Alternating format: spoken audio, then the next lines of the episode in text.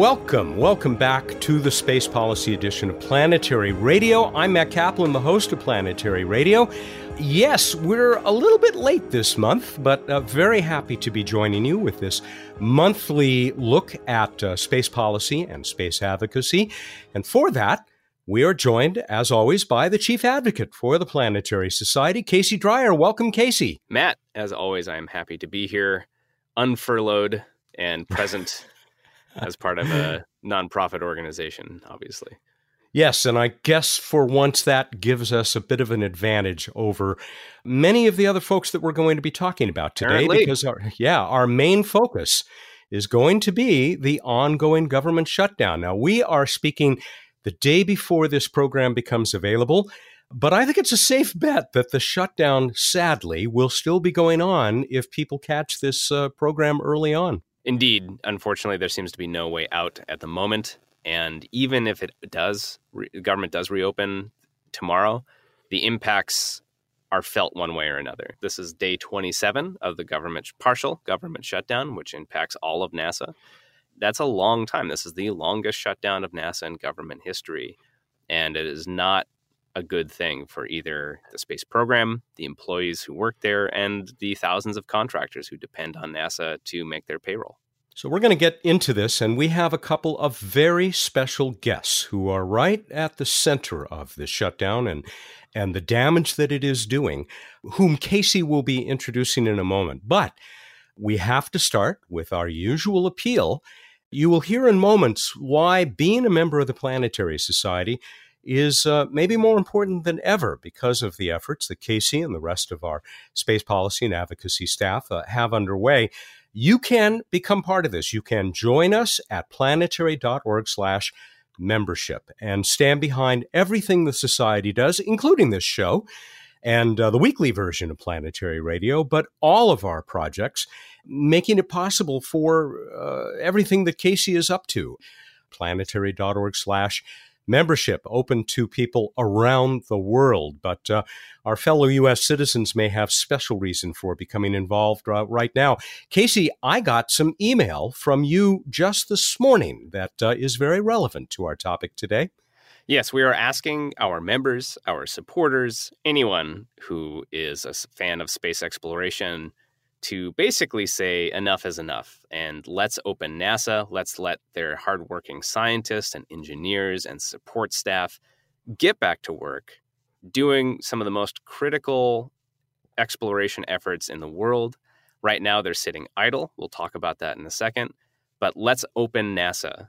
And frankly, let's open the rest of government. Political debates can continue while government works, but right now, hundreds of thousands of people are suffering across the country, missing paychecks.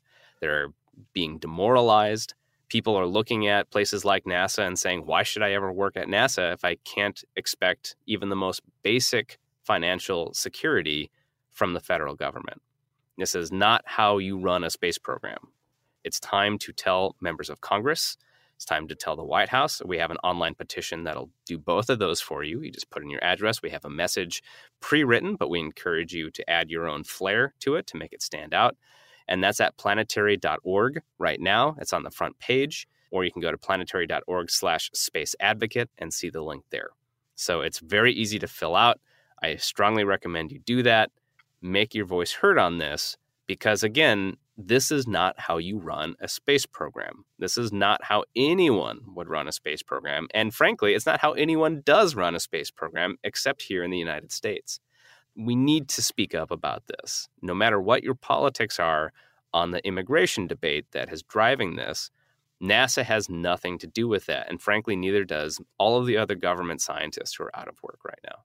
Casey, do you want to give us a little bit more background about the shutdown? Now, many of our listeners have heard a lot of this, but we're coming at it from a particular angle. But maybe some some just general uh, an overview of what this means. Yeah, let's talk about why where we are and why this happened. So again, we're on day 27 of this shutdown. We're almost at a month. It's it's we're entering we're in the fourth week.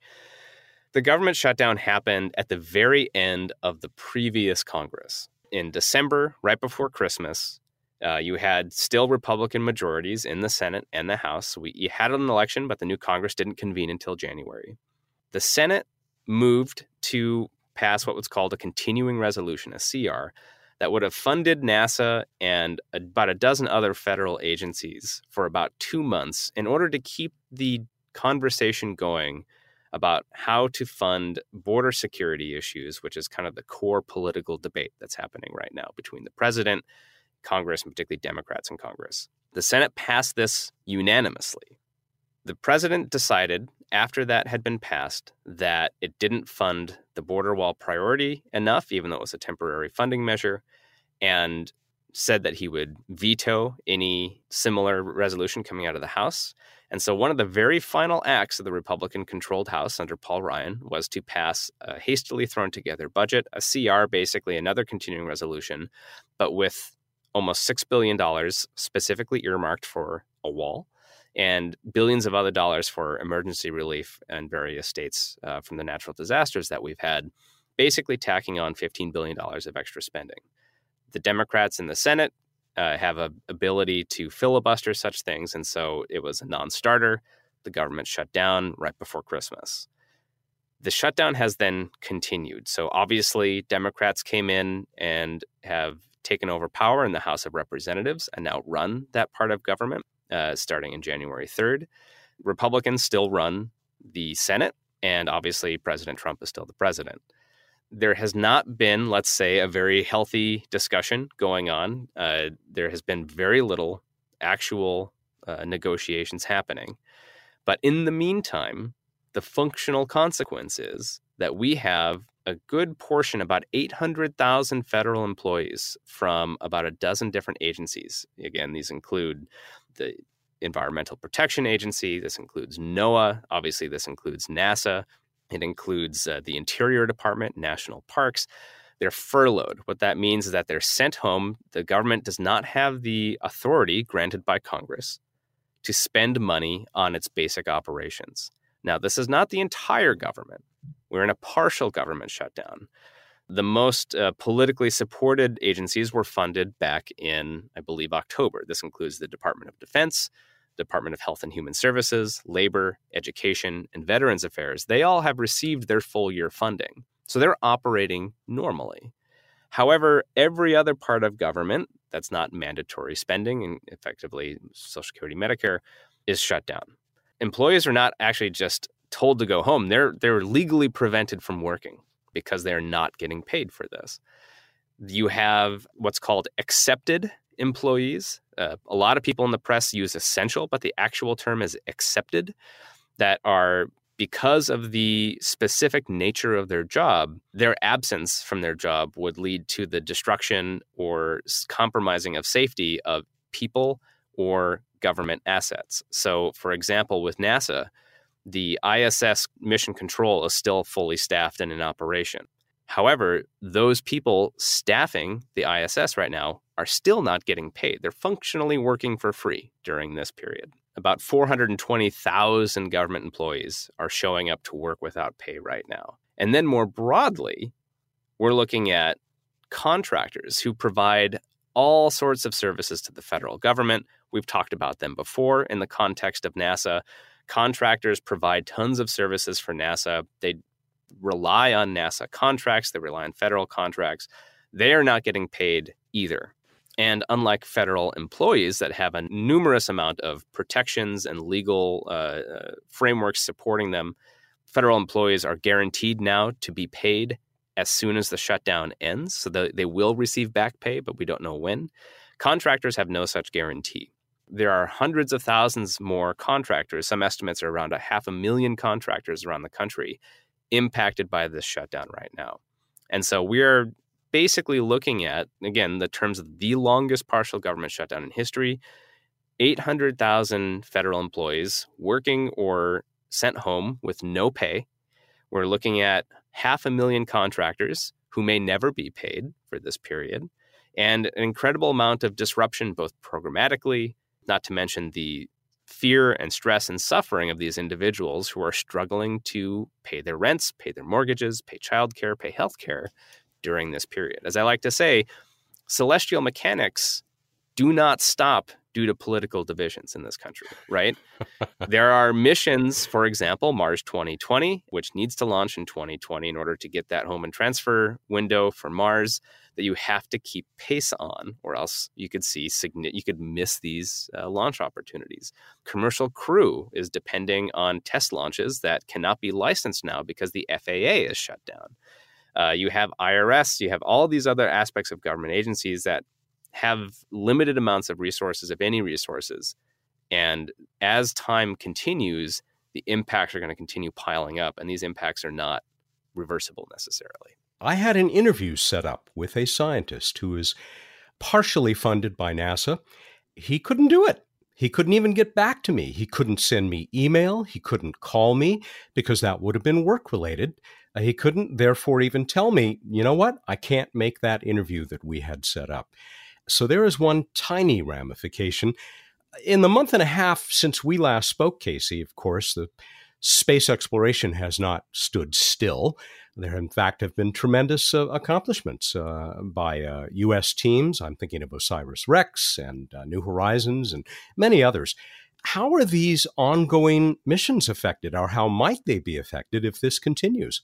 This is where the role of contractors comes in, and this is where some of the subtleties arise. Places like New Horizon, they're managed by the uh, Applied Physics Laboratory for NASA the way that contractors work, JPL, we should emphasize, is like this too. JPL is managed by the California Institute of Technology for NASA. So NASA will pay these contracts in advance. And so uh, many of these institutions have a pot of money that has already been paid by NASA before NASA shut down. And they're able to continue to draw from that and continue to work as long as their employees are not federal employees. And at JPL, there's actually only a few hundred, a few dozen, I should say, federal employees at JPL. The rest are actually technically employees of Caltech. They're able to continue working. OSIRIS REx is managed by University of Arizona and Lockheed Martin for NASA. So they have pots of money they're able to draw from.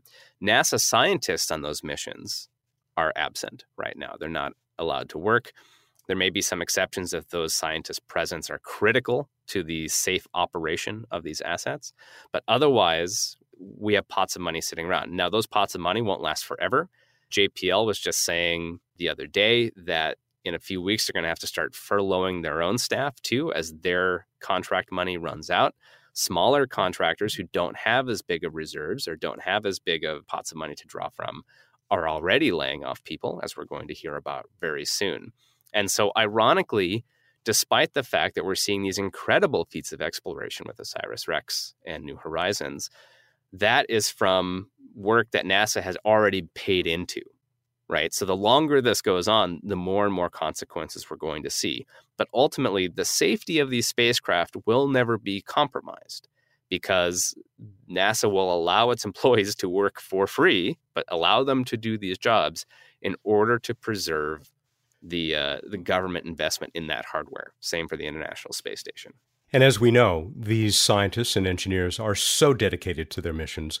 Uh, I doubt that any of them will uh, forego any of their responsibilities uh, to keep these spacecraft safe. So there's one tiny bit of, I don't even know if you can call it good news. Casey, you had uh, the excellent uh, foresight to realize that people just listening to us talk about this would uh, maybe not be as powerful as hearing some of the people who are more directly affected by it. And uh, if you're ready, maybe we could uh, hear from the first of, of them. Would you like to introduce your first guest? Of course, yeah. And this is something that's really, I mean, it's just personally important, but I think it's critical as a space advocate and frankly, as a, as a citizen or any interested party here. Again, this shutdown isn't some abstraction, right? This isn't something that we are just talking about like oh nasa can't do stuff like there's real consequences to the people who enable space exploration to happen nasa is built on the hard work and talent of its incredibly skilled workforce and i'm not just talking about government employees i'm talking about the contractors we'll talk to them too in order to talk about this, I actually reached out and, and, found one of the representatives of the Federal Employees Union that represents a lot of NASA employees. Uh, in headquarters at Marshall Space Flight Center across the government, and in addition to other government scientists across the country. His name is Lee Stone. In addition to his work as a professional scientist, he is also the vice president of the Western Federal Area for the International Federation of Professional Technical Engineers. So it's an employees union. So he is in a, a really unique position to not only be a scientist and, and have that personal experience with the government, but also be hearing from his union members, these other federal scientists, engineers, and, and technical specialists across the government who are currently trying to manage this unexpected shutdown. And so let's why don't we hear from from Lee and hear about the types of situations that government scientists and engineers are dealing with during this extended shutdown. Very good. We'll roll that now. This is Casey's conversation with uh, Lee Stone, uh, recorded just a few minutes uh, before Casey and I began to speak today. Thank you very much for joining us today in the Space Policy Edition podcast. Thank you for having me maybe just real quickly, can you just introduce yourself and the role that you're representing here today and how it relates to the federal employees and scientists that we're going to be talking about? I'm the vice president of the Western Federal Area for the International Federation of Professional and Technical Engineers. We're a labor union that represents private, public, and federal sector workers. We represent about 10,000 federal workers, predominantly highly skilled uh, technical workers uh, across a number of agencies, primarily NASA, EPA, and NOAA. And uh, so that is my role today because we represent the folks uh, at those agencies who are locked out at the moment and unable to do their science. They're locked out because we're in a partial government shutdown. And as we record this, I believe we're in day 27, which is far beyond the longest in the past, uh, any shutdown that we've experienced in the US maybe just to start out with, what are you hearing from your members, from the federal scientists and government employees that are not being allowed to work right now? I would describe this as a slow boil. Unfortunately, this isn't the first time we have uh, uh, been subjected to a, uh, a shutdown. They they've been occurring. There's three of them this year, although two of them were very brief. But there have been a, a number of them that have lasted a little while. This one is different. What I'm hearing is that, you know, initially folks were optimistic that they would get back quickly. There was irritation, concern about immediate things that they couldn't do, uh, meetings that they couldn't attend, immediate plans that were being scuttled. But but of course, the optimism was that well, we will get back to work quickly, and I'll be able to do something to repair this. Obviously, you can't attend a meeting that's over, and you can't uh, do something that was very tightly scheduled. But a lot of the things people were hopeful about uh, getting back to work quickly and fixing uh, any um, harm that might have occurred. But now, as we're going into week four, and there's really no end in sight, everybody is is is beginning to understand that this one is different. Um, this one is much more harmful. The impacts are beginning to be felt as serious long-term damage to uh, their activities. So we're looking at tens of thousands of employees furloughed, which means that they're sent home without pay. We just missed, I believe, the first paycheck was uh, January 11th was uh, supposed to be received. Obviously, that didn't happen. What type of financial stress are employees and federal scientists feeling right now? There's a wide range of financial impacts, uh, and and they vary tremendously across different cohorts of, of employees. Obviously, the, the ones who are affected the most severely are, are our young people because if you're young, you know, you just started working, you have your student loans to pay off, you have an apartment, you're, you're trying to get yourself financially settled, especially in high tech regions um, like Silicon Valley and other places where everything is very expensive and you don't have any financial reserves. I would also include in that, you know, young families, folks who are having children and, and trying to embrace uh, more financial responsibility of, of raising a family. Uh, those folks early in their careers are facing absolutely catastrophic challenges right now where rent is due and eviction notices are going to be posted. Families don't necessarily have savings to uh, pay for urgent family needs. Uh, you know, if there's an illness or something like that in the family. So, um, while there are folks who have been working for decades and they may have more reserve um, and be able to withstand the loss of a paycheck or two or maybe even three. Our young folks are really catastrophically being impacted, as well as our lower wage employees, uh, the folks who are support staff for a lot of what we do. They may not have the glamorous jobs of the PhDs, but they are living paycheck to paycheck. And those folks, even if they're not scientists, they support the work that scientists do.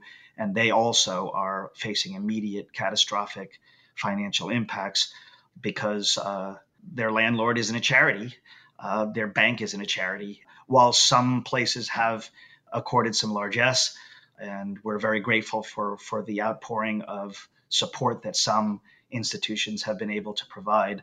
Uh, many of them are actually facing serious financial harm, and then even if they're paid in arrears, you can't feed your kid a meal today with a paycheck you get two, three weeks from now uh, your credit could be catastrophically harmed for years.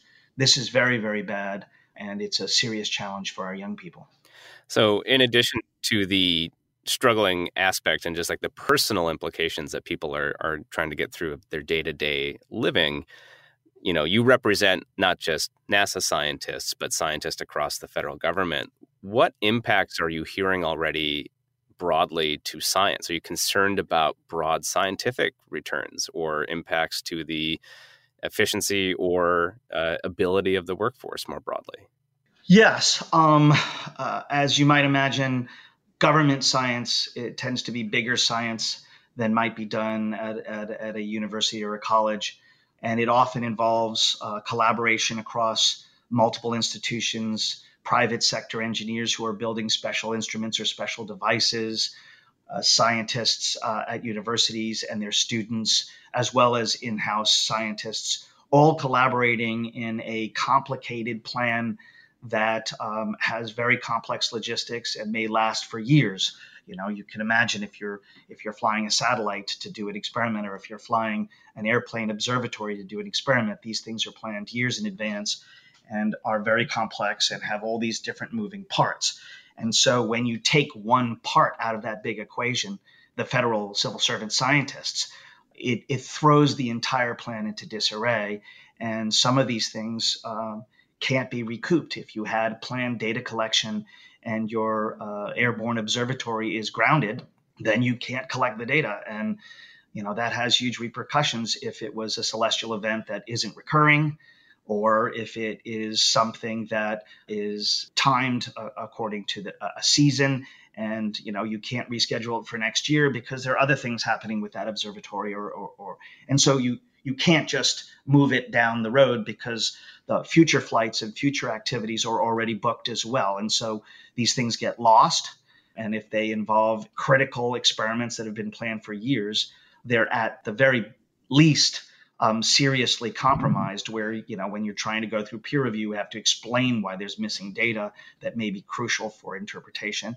And at worst it, it ends up being canceled because the data actually were instrumental in, in, in the interpretation and then it has impacts on all of our folks throughout the private sector who are building these things who are uh, and the uh, academic uh, partners who may have students whose thesis depended on the data that was collected and so this is disruptive in a very uh, serious way. Science is a complicated, complex thing. It is not resilient to this sort of random perturbations of interruption in the flow of data collection, data analysis, and interpretation. So it is very disruptive. And now that we're going into our fourth weeks, uh, fourth week now, it is really beginning to have a toll on many projects across many agencies.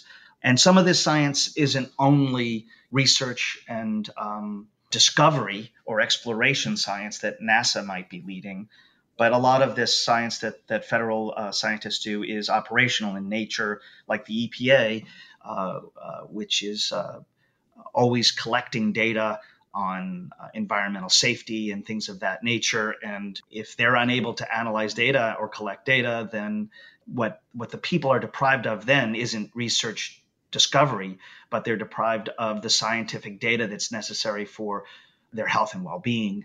Um, it's a good day for polluters right now because the enforcement of our pollution laws is completely porous as uh, as I said, uh, a lot of the data collection has been disrupted, and the data analysis labs at EPA are shut down, so they're unable to analyze these data. The American people count on them to provide scientific data to enforce our environmental laws and to protect our, our, our society from polluters. So it sounds like, from what you're telling me, the, the way I was kind of thinking of this, it, it's not necessarily a linear relationship between the length of the shutdown and the impact. It, it almost sounds like it's either compounding or geometrical. It, would you agree with that? The longer this goes on, the worse the impacts are going to be in the long term, in particular for science, not just the workforce? Absolutely. I mean, I don't want to get into the esoterica of, of, of nonlinear uh, versus linear problems, but you're exactly correct. There's a certain amount of luck involved in you know what was actually scheduled for January, right? Um, so there's some bad luck involved in those observations and those things that may disappear because of uh, of the shutdown. But your point is exactly valid, which is if the interpretation of a scientific experiment involves looking at a matrix of multi-dimensional data collection that occurred over multiple time points and you're looking at a time course and you're making an interpretation based on a data sampling process that was planned out extraordinarily carefully by the scientists involved and went through peer review to be able to uh, be funded to do this work.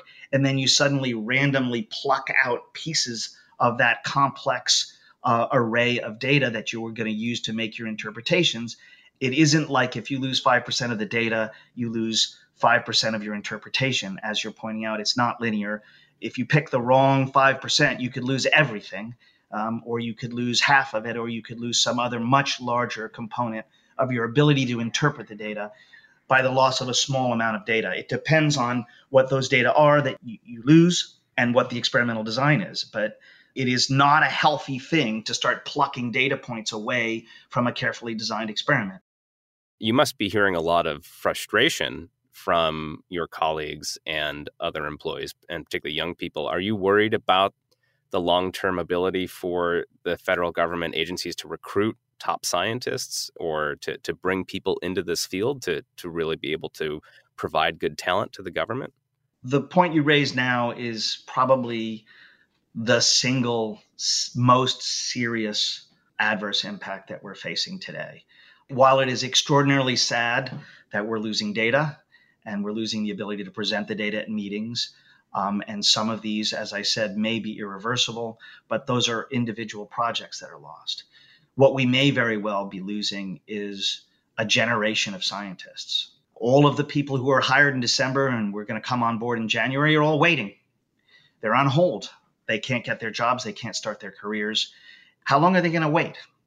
Uh, the ones who are fortunate enough to have started prior to that, um, they're not getting paid.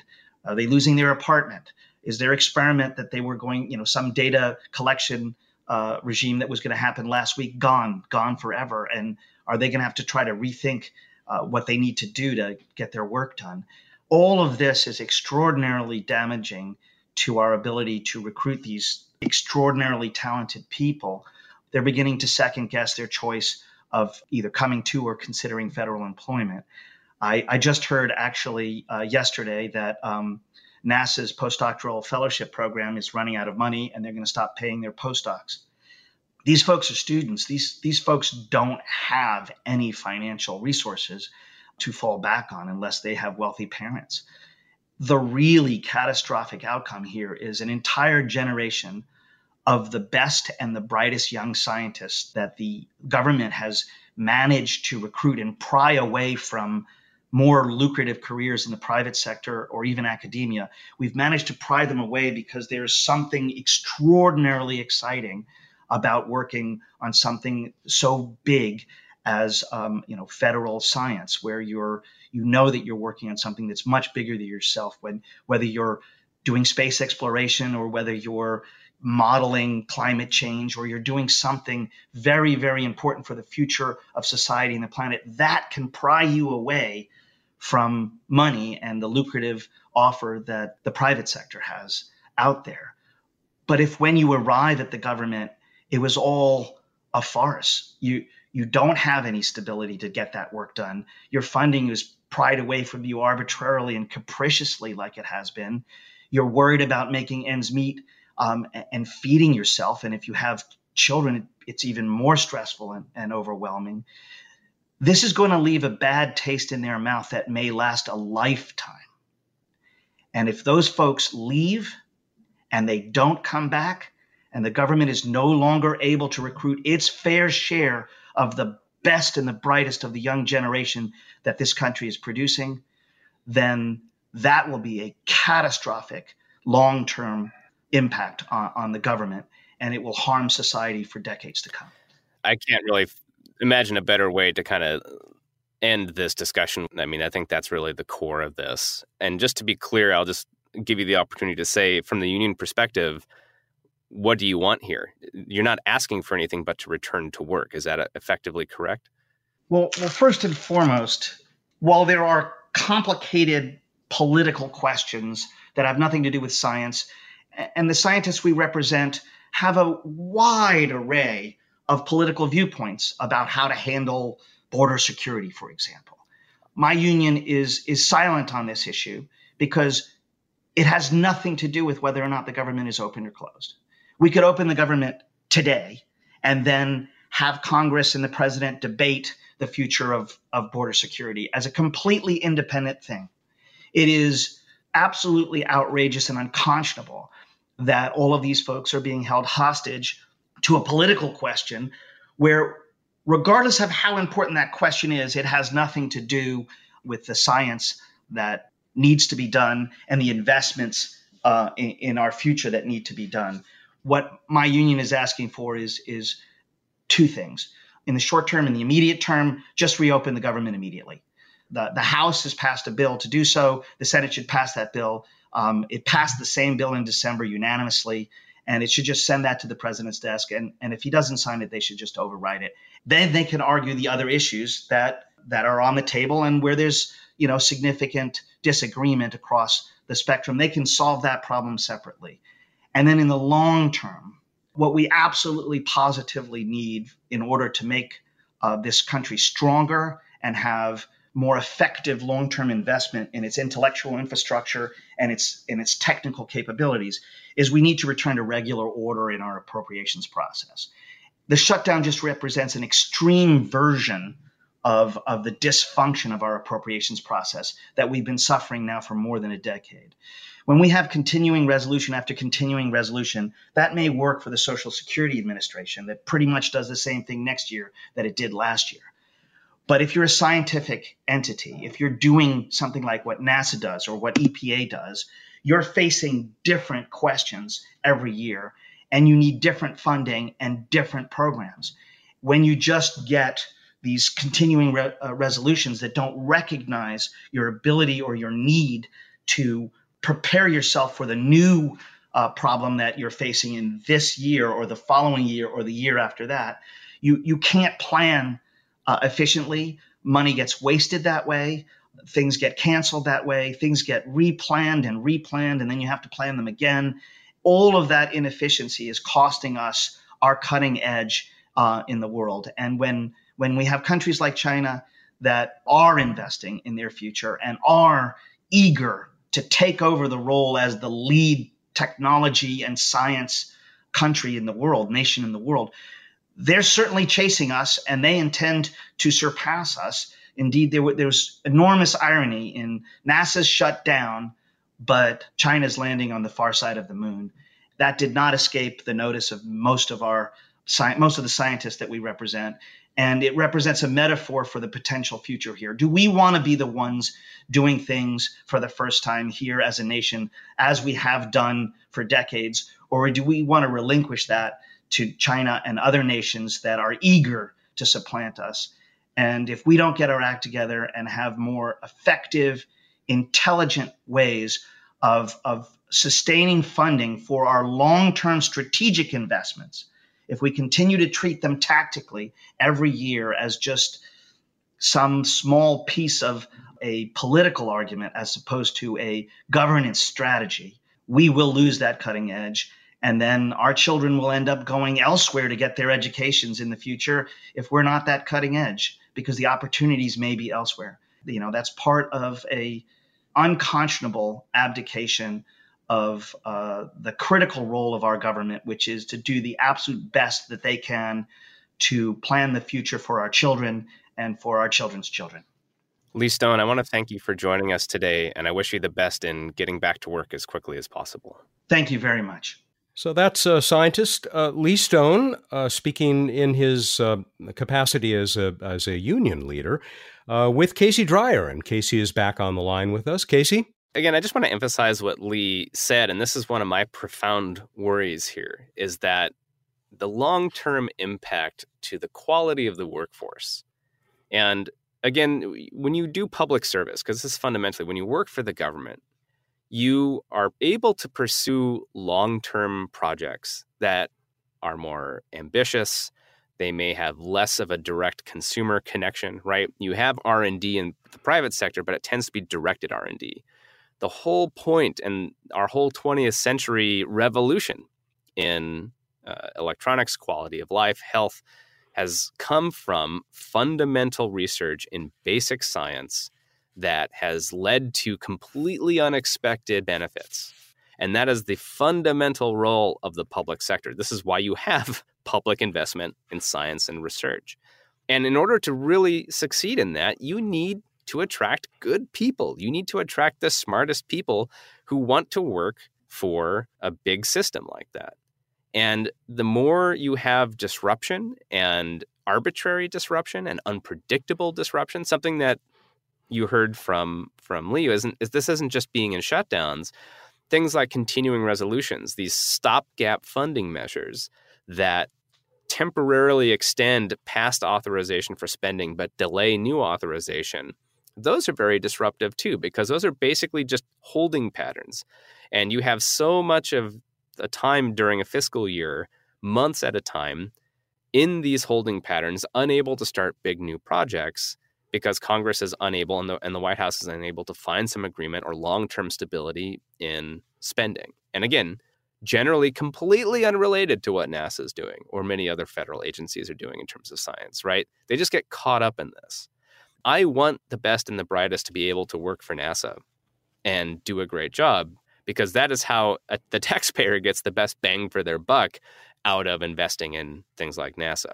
I want people to be excited to pursue these projects and to feel comfortable.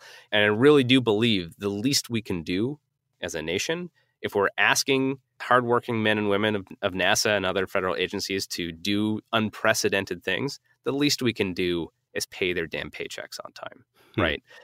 We need to really think about these long term consequences if we're going to remain competitive in the world. And something that I thought about when I was talking to Lee uh, we'll post this on the show notes. There was a political cartoon going around Weibo, the, the Chinese social network today.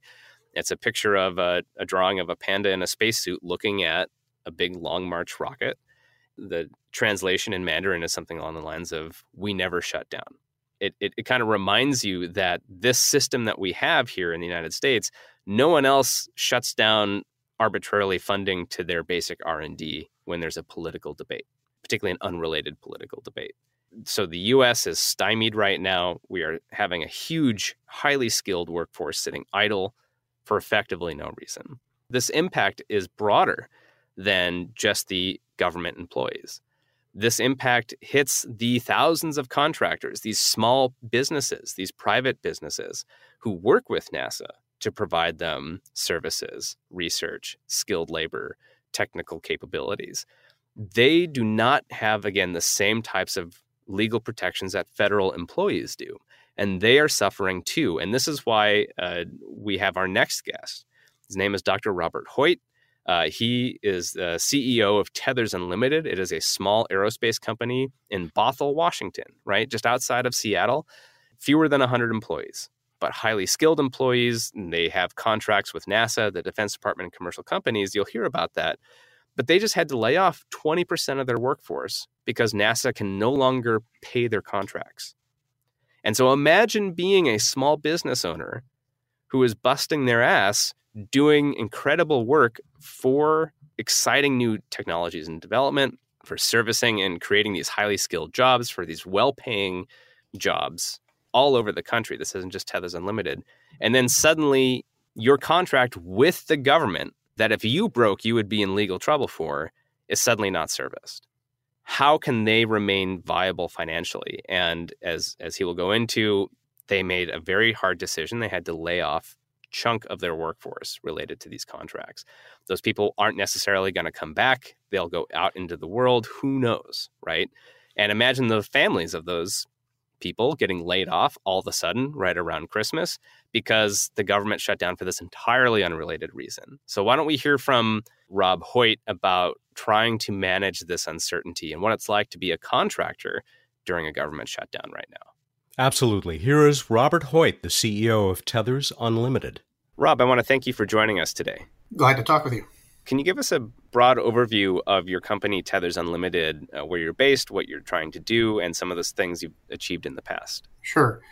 Tethers Unlimited develops advanced technologies for space and defense missions with a strong emphasis on space.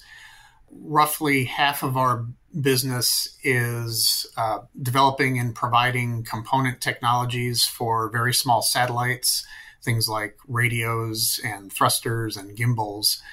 Uh, and most of our customers there are in, in the commercial sector. We provide those components to a variety of companies that assemble satellites for government and commercial missions.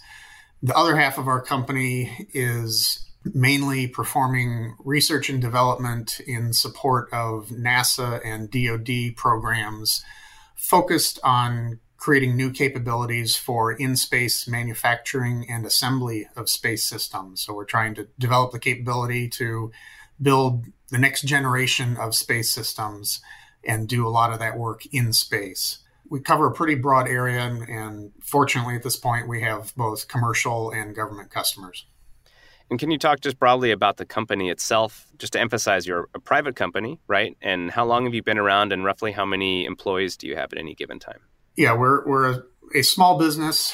We've we've actually been in business for 25 years now, uh, and we've grown organically. We haven't uh, taken in any venture capital or, or significant outside investment. Our growth has all been through winning and performing contracts and developing products and getting them on the market. So we're we're a little bit unusual in, in the space sector. At this point, we have I think 56 people on our staff, uh, vast majority of those being engineers, mechanical, electrical, aerospace, and, and, software engineers. These jobs, most of the jobs at your company, these are pretty upper middle class, well paying, highly skilled jobs? Yeah, most of our employees are engineers with at least a bachelor, um, so, you know, several PhDs and a number of masters degrees. So they're well educated and experienced and pretty, I think, pretty good paying jobs. Kind of broadly, can you talk about as a small company working with just not just the commercial sector, but with DoD and NASA? Where do you kind of fit in? Let's talk about the concept of, of contractors and, and the relationship you have with federal agencies. At this point, we both do uh, direct contracting with the government. So we, we perform a lot of uh, what are called Small Business Innovation Research or SBIR contracts funded by NASA and the Department of Defense to develop new technologies. In addition, we also perform subcontracts to larger aerospace companies, most of whom are performing government contracts. So we, we get a subcontract to do a portion of the work or provide components for their satellites or whatever whatever else they need. So we we both do direct prime contracts and subcontracts. With contracts, uh, you compete for these. This is to so people listening can, can understand. You're competing for an idea, or you you go to NASA and you say we have this idea, or you see a call for a, a need and you're responding to that with the expertise that you have in house. What's kind of the relationship there? it's all through competitive processes. Usually, we come up with an idea of a, new technology or a solution to a challenge we see in the industry, and then NASA or DARPA or the Air Force or other parts of the government uh, periodically will have opportunities where they're looking for solutions to problems, and they put out a solicitation requesting uh, ideas, and proposals. So we will compete for the, we'll submit proposals, and when we do well, we we win a contract to perform that work. So it's all through competitive processes that that take quite a long time to to go from the initial idea to to landing the contract and getting getting underway. Let's talk then about the shutdown and the impacts that small businesses like you are, are, are feeling it. How does that shutdown of a federal agency of NASA, how has that impacted you as a private company working with NASA?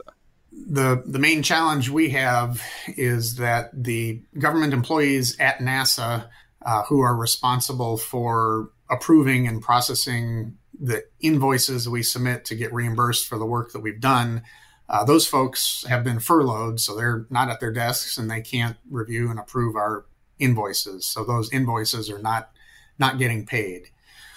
We have a similar problem or challenge uh, with some of our DARPA contracts. Although DARPA, my understanding, DARPA is still operating.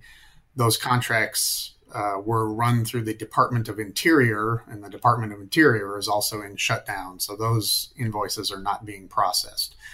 We've done quite a bit of work September to December where you know we have paid people salaries we've paid for the cost of equipment and testing and other costs but we're not being reimbursed for that work because invoices are just i guess sitting on somebody's desk or sitting on somebody's computer and they can't can't approve them.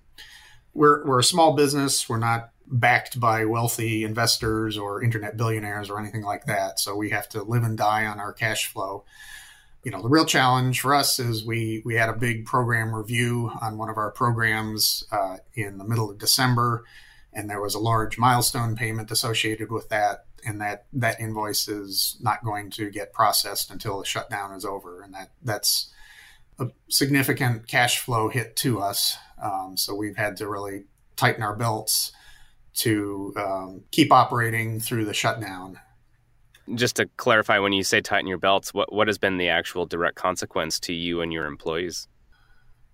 Well, last Friday we we did have to uh, reduce our staff, and we had to lay off twelve of our engineers, which was pretty painful um, for them and for us.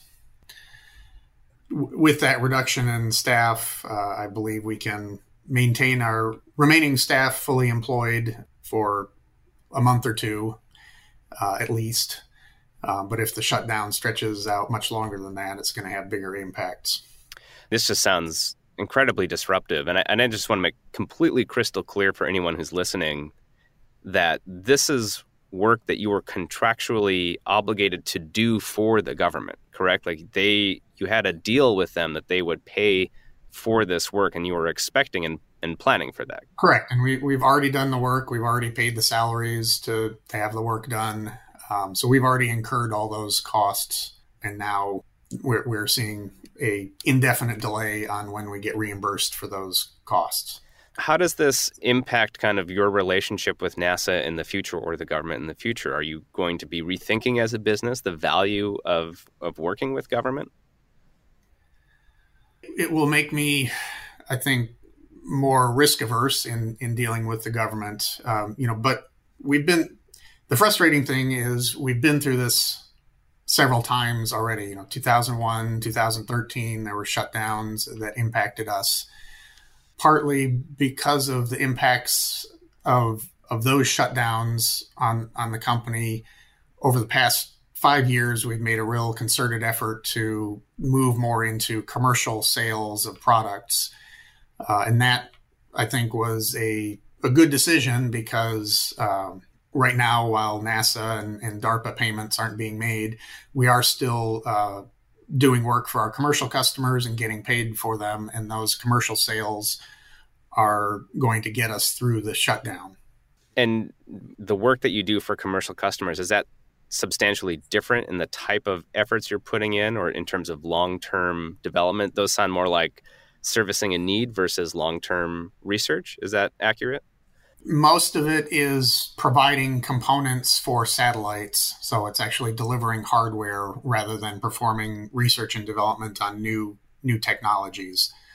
Um, we, we, do some R and D of new technologies for commercial customers, but uh, it's more focused on delivering hardware to them You may have been discussing this with other business owners in this uh, aerospace industry sphere of working with the government. Do you do you worry about any kind of long term impact from this type of political instability that prevents small businesses from depending on the government to provide this t- sort of R and D uh, for experimental ideas and new ideas? Oh, definitely. I I know of at least a handful of other small businesses like us who are going through similar similar challenges, similar cash flow problems because they're not getting paid.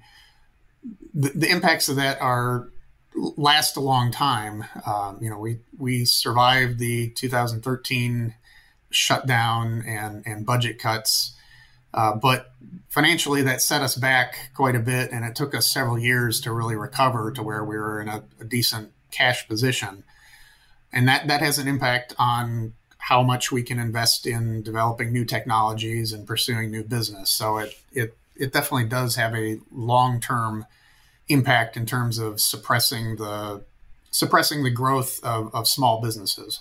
Do you think this will impact your ability to attract and retain talent over time, given the uncertainty of, of contracts like this? Yeah, I think so. I mean, there are, we compete for employees with other companies who are some of them are funded by internet bazillionaires who have unlimited cash so they're much less uh, susceptible to these kind of disruptions than we are. So i i certainly would expect some employees will will look at that as a safer safer employment situation well, Rob, thank you so much for joining us. Is there anything else you'd like to leave with our listeners who are learning about the human and small business scale impacts of this shutdown? Uh, well, I, I, sure hope our government will relearn how to negotiate and compromise because these kind of disruptions, the shutdown, as well as the continuing resolutions, uh, have a real impact on our growth and our competitive in the global marketplace there are other countries who are pursuing space technologies, uh, military space technologies, and they they don't have to deal with the these uh, government funding snafus. They're just marching forward with their plans and developing and, and maturing their technologies very rapidly. Our country is starting to fall behind, in part because every year we get delays and disruptions due to these continuing resolutions and budget fights. So I, I really hope our, our government will uh, start working together and get us operate get us all operating more smoothly so we can we can stay competitive in the global marketplace. Rob, thank you again for joining us, and I hope the very best for Tethers Unlimited and a speedy end to the shutdown. Okay, thank you. And that's Robert Hoyt, the CEO of Tethers Unlimited. I, I recommend that you take a look at their website.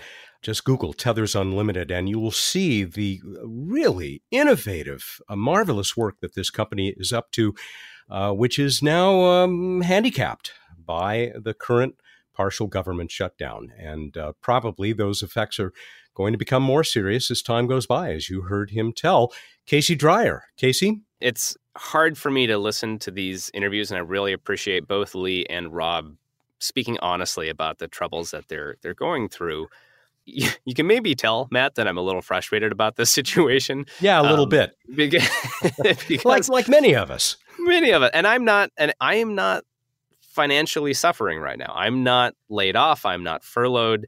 I just believe in the mission of what these companies and NASA and the broader efforts we're trying to do here in terms of public investment in science and research. It is just the wrong way to run things here. Again, this is why we, we have this petition. Make your voice heard on this because again this is should not be a difficult question. Should federal scientists be allowed to pursue science on our behalf? There's always going to be political debates. You can negotiate them. It doesn't matter if nasa is working or not for those debates to have merit. We know now that the employees at least the federal employees are guaranteed their back pay but as lee pointed out that doesn't help you now when you're child needs food on the plate, or you have to pay that healthcare bill now, or your credit could be at risk. That doesn't matter if that money is not here on time. Low income employees or young career employees mm-hmm. who get paid very little, who are investing their commitment, their energies, their whole career in space science, exploration, others with postdocs and so forth, they don't have savings to fall back on. My wife was a NASA postdoc recipient back in the day. NASA postdocs are facing uh, the, the fact that they'll be missing paychecks all of a sudden. I don't know what we would have done, right? We didn't have time. When you're a grad student, you get paid nothing. and then when you become a postdoc, you get paid slightly more than nothing, but you haven't had time to build up any sort of safety net. This is completely self inflicted and damaging to these individuals. And writ large, it's going to have these long term impacts under the quality of the workforce that we have, the ability and the faith that we have from investment in our space program and the type of people who want to work for it. So we really want to see NASA and other federal agencies just get back to work. We have the ability for you to share that same thing now. Someone asked, why are we writing to Congress when the White House seems to be part of the negotiating table here? Well, Congress can override the White House. And we have seen by the Senate back in December having a unanimous vote in support of keeping the government open while the debate continues for the Department of Homeland Security, which is where the immigration funding issue is. Unanimous support would suggest that you could have a veto proof majority in both the Senate and the House if they decided to do that. So far, Mitch McConnell, the Senate Majority Leader, has not allowed any funding bills to even be voted on in the floor in order to even be vetoed. And so Congress could end this tomorrow if they wanted to. The the White House does not hold the entire debate here. And then you could debate the politics. It's worth contacting your member of Congress. It's worth sharing and understanding that the longer this goes on, the bigger the impact is going to be on our nation's space program and other federal scientific agencies. This is an unnecessary thing and it should stop because I have no doubt that we have listeners who um, feel that the reasons behind this shutdown that are being expressed uh, most strongly by the White House that they may justify this kind of attention. Our point here primarily is look at the damage that this is doing. We'll leave it at that. Casey, how do people access that petition once again? You can go to planetary.org right now. It's on our front page, or planetary.org slash space advocate. That's our main policy and action page. Um, and again, Matt, to emphasize, we are not taking a position on immigration politics. This is, as far as I'm concerned, an utterly orthogonal issue. This is, has no intersection. this is, it is unrelated. And whether or not you have the type of border security that is being debated, so to speak, right now in, in Congress and the White House has nothing to do with whether NASA pursues space exploration, and it shouldn't. We owe it to our nation's space program and the other hardworking federal scientists in our government to allow them to do their work on our behalf and do it well. Casey, thank you for all of this, particularly for uh, contacting and your conversations with those two terrific guests. We wish them and everyone else who's being affected by this shutdown uh, the best of luck. And hopefully, Casey, by the next time that we talk, which is not far off, the first Friday in February is February 1st. Maybe we will have uh, a much happier message for our, our, listeners to the Space Policy Edition. Uh, in the meantime, planetary.org slash membership uh, become a part of uh, this fight for space and for uh, the men and women who devote their professional lives to it. Casey, thanks as always. Happy to be here, Matt, and looking forward to a happier conversation next month. Let's cross our fingers. Absolutely. That's Casey Dreyer, the chief advocate for the Planetary Society. I'm Matt Kaplan, the uh, host and producer of Planetary Radio, and I hope you'll tune in to the uh, weekly edition of our show. And we will talk to you again on February 1st. Take care, everyone.